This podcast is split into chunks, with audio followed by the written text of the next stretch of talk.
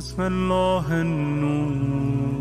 چه شیفتگی در کلمات ائمه موج می‌زنه نسبت به فاطمه زهرا. اینا همه این جویبارهای عظیمی که عالم معرفت رو سیراب کردن هر یک از ائمه شط خروشانی هستن که فضای معرفت بشری رو اینا سیراب کردن اینا بارور کردن. استعدادهای بشری رو همه این جویبارها از این چشمه داره سرازیر میشه. این چشمه جوشان فاطمه زهرا سلام الله علیها. صحیفه فاطمیه.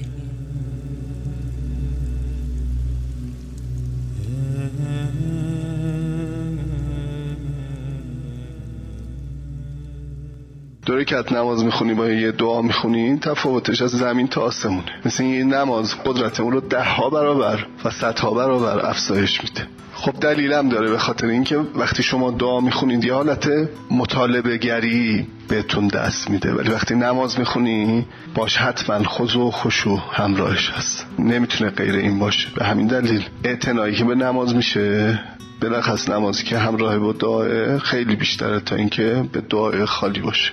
نوعنم به نظر می‌رسه که همه دعاها همراه با یه نمازی بوده. حالا ممکنه ذکر نشد. چه بسا دعاهای ایام روز شنبه شنبه دو شنبه سه شنبه چهار شنبه هم قبلش ترکت نماز خونده شده. بعدش اینا رو یعنی در فرهنگ اهل بیت نوعن دعا به صورت خاصش نه که وجود نداشته باشه به عنوان اینکه مثلا بسم الله میگن غذا می‌خورن دعا می‌کنن اینا هست. اگه بخوان رسما دعا بخونن حتما قبلش دو رکعت نماز نماز حاجت خونده میشه.